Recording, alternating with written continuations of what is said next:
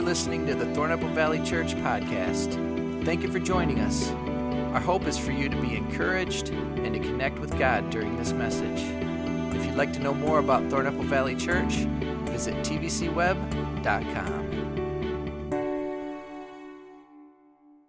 Such a privilege being with you, and I just want to welcome all of you that are from Delton and Middleville and God is going to do an amazing thing, and we just want to thank you for your attention and your presence.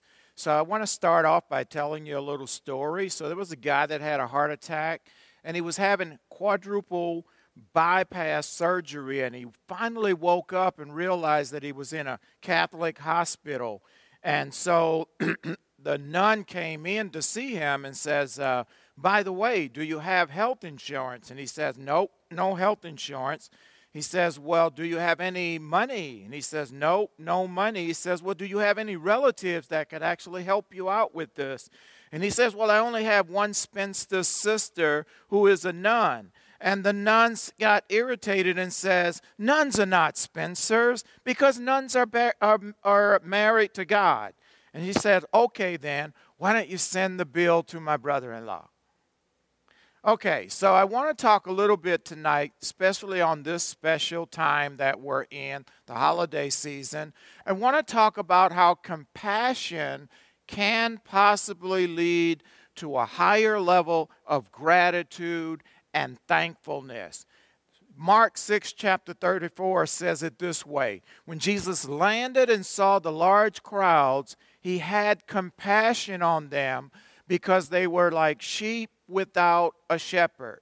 I want you to know that God has a tremendous amount of compassion for each one of us.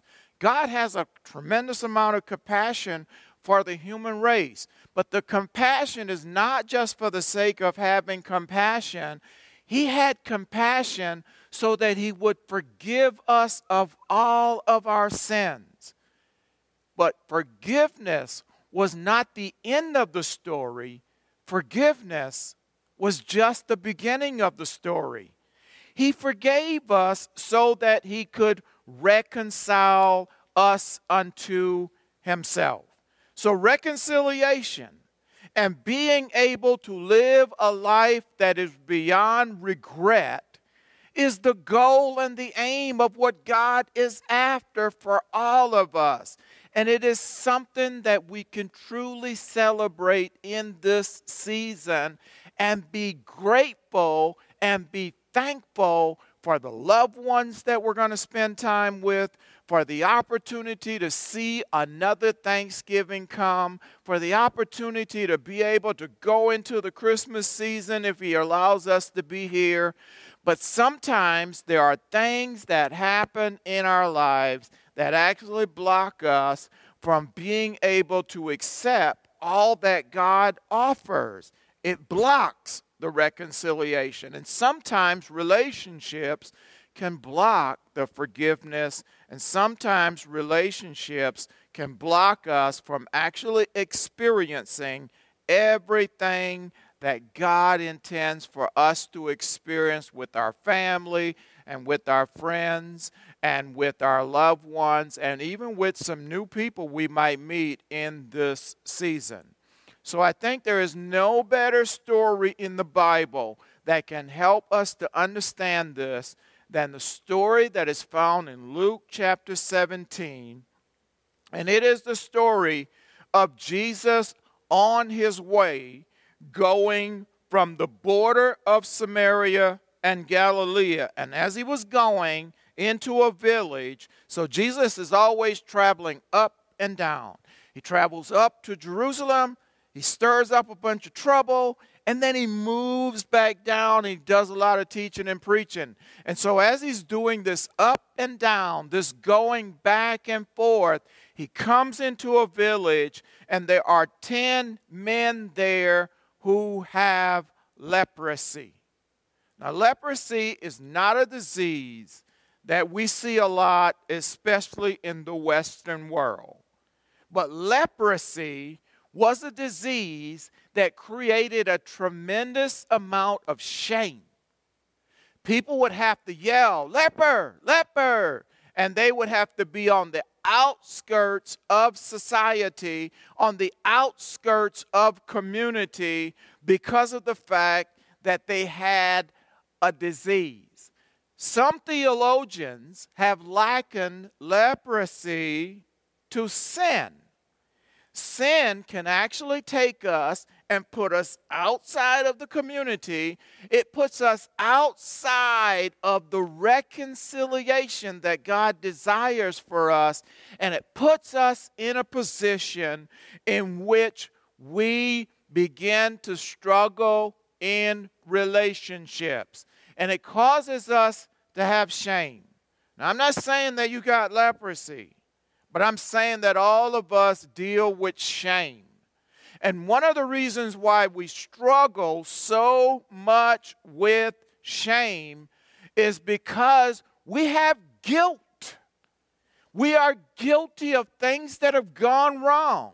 We are guilty of the part that we played. Sometimes in our family gatherings, sometimes even at Thanksgiving it can happen. Even during the Christmas season, it can happen. It can happen in a family, it can happen on our jobs, it can happen in the relationship with the people that we have. And one of the things that happen when we are experiencing emotional toxicity, emotional shame, and emotional guilt Every time you have a experience of a toxic emotions, it's just like a tiny little bomb goes off on the inside of you. It's almost like we become terrorists, small time terrorists, and the small time terror creates a damage that happens on the inside of our own system. And then where we're experiencing the shame and the guilt, it automatically leads to frustration. And frustration is the first cousin to anger. Now, I don't know if you've ever been around somebody who was an extremely angry person. Every time they get angry, it's because a little bomb went off on the inside of them and they didn't know what to do with it, and so they handed it to you They gave it to you. And if frustration and anger continue to build and grow, we get into a state that's actually the worst possible place that we can get. You know, you can get angry and sin not. You can get angry and not let the sun go down on your anger. You have to take care of it, you have to deal with it. But if the anger gets lodged into your system, if the bombs keep blowing up on the inside of your system, eventually you will end up in a state of perpetual bitterness. And so these guys were there and here they were, they were very angry about the fact that they had been on the outskirts of society, that they were shunned by people. And after a while, when you get when you're on the outskirts and you get shunned and you're isolated, you start getting crazy ideas, and you actually at some point get angry with yourself that you're not different. And so they saw him when he was coming through. My question for you in this Thanksgiving season is can you see the Lord? Can you see the Master? Can you see Jesus and see that He is full of compassion? And He wants to deal with whatever bombs have gone off that have caused internal damage so that it's very difficult for you to find your way in relationships. So when Jesus saw them, they stood at a distance. I want you to know that there are many of us that believe in a God. We know that there's a God, and we have some kind of love and feeling toward that God, but we feel like we are so distant from Him. And I want you to know that this is the time of the year when we celebrate Thanksgiving and the coming Christmas in which we should draw closer to Him. You can be in a relationship with God and still feel like you're very distant from Him. But God has sent His Son, not only full of compassion and full of forgiveness, but He wants to be reconciled to a relationship of closeness this is the reason why when we pray, the Bible says that He already knows our needs before we ask. So why ask? Because He wants to pull us in close and He wants to get us in close in a relationship with Him. And it says they stood at a distance and they called out with a loud voice, Jesus, have pity on us. I want you to know that needs to be all of our prayer, especially for the shame and the guilt and the frustration and the anger, all the emotional things that we deal with. And so, one of the things that I want to encourage you with as you go into this season, if there's anything in the relationships that you're having with family members, and if there's anything in the relationships that you're having with the people that you work with. It could be that there's something that's in the relationship with your own children or with your own parents. I'm asking you to demonstrate and show compassion because I'm telling you, compassion will lead to a level of gratitude that is beyond anything you could imagine.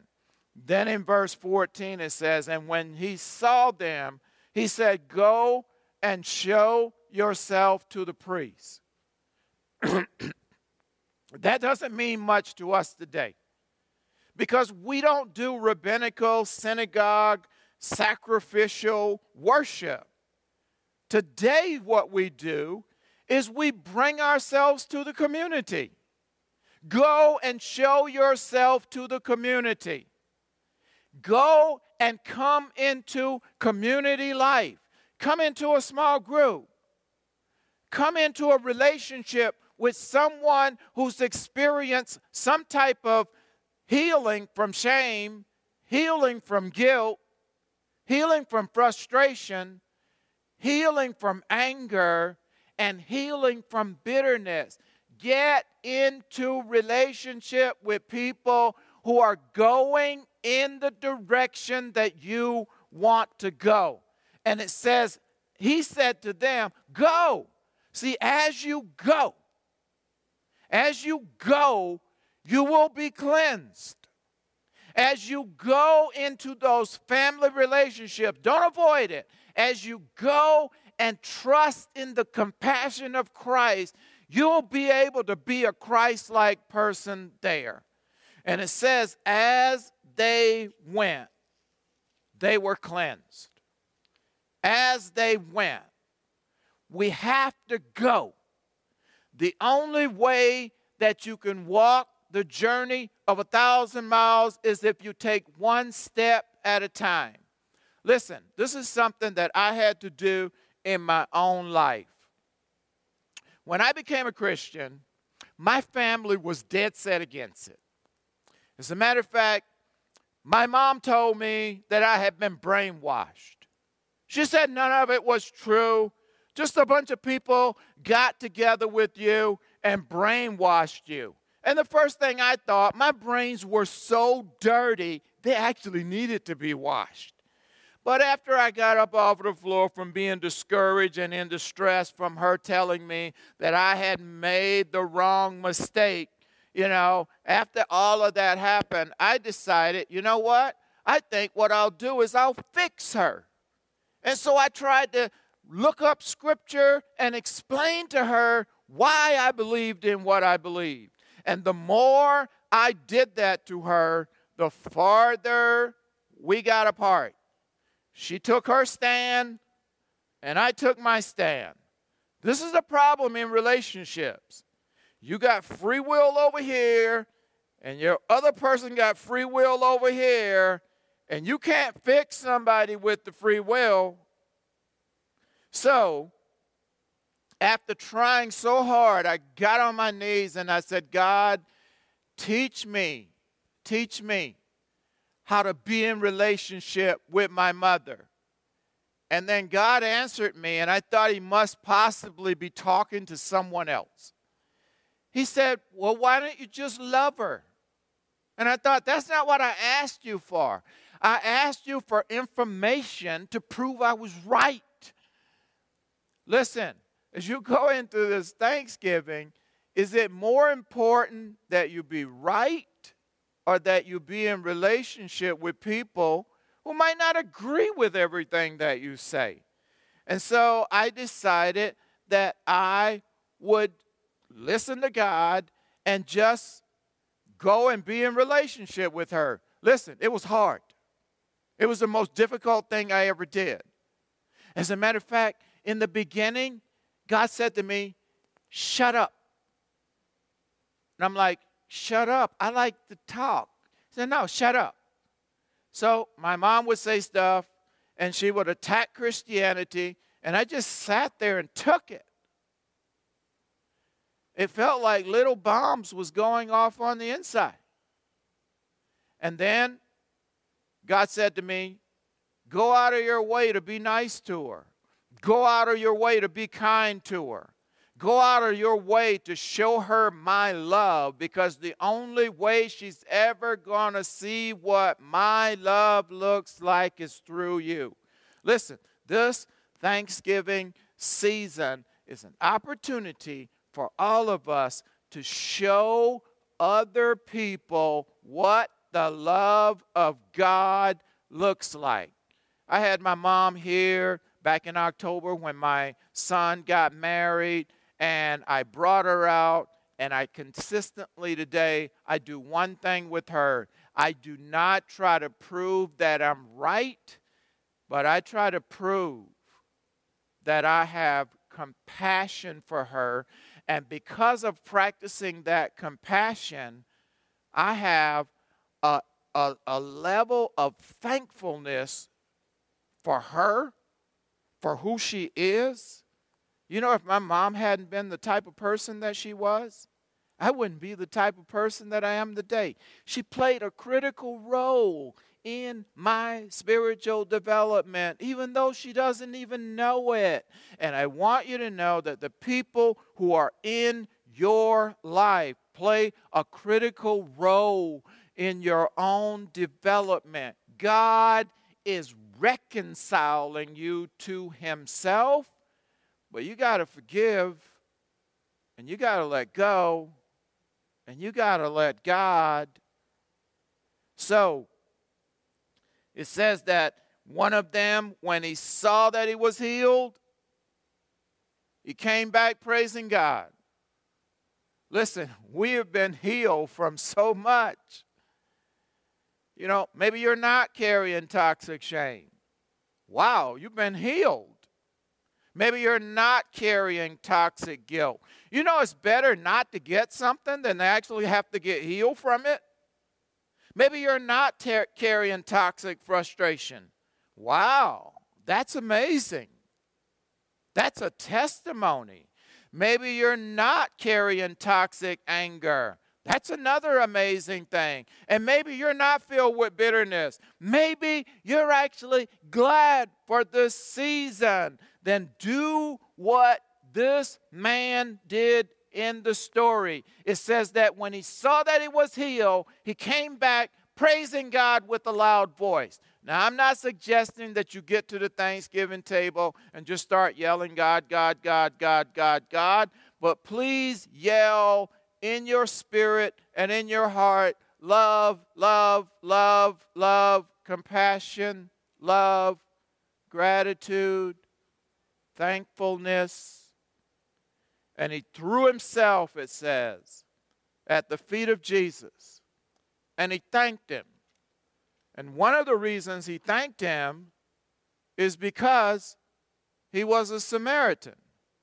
In other words, he was kind of like us. He was a Gentile.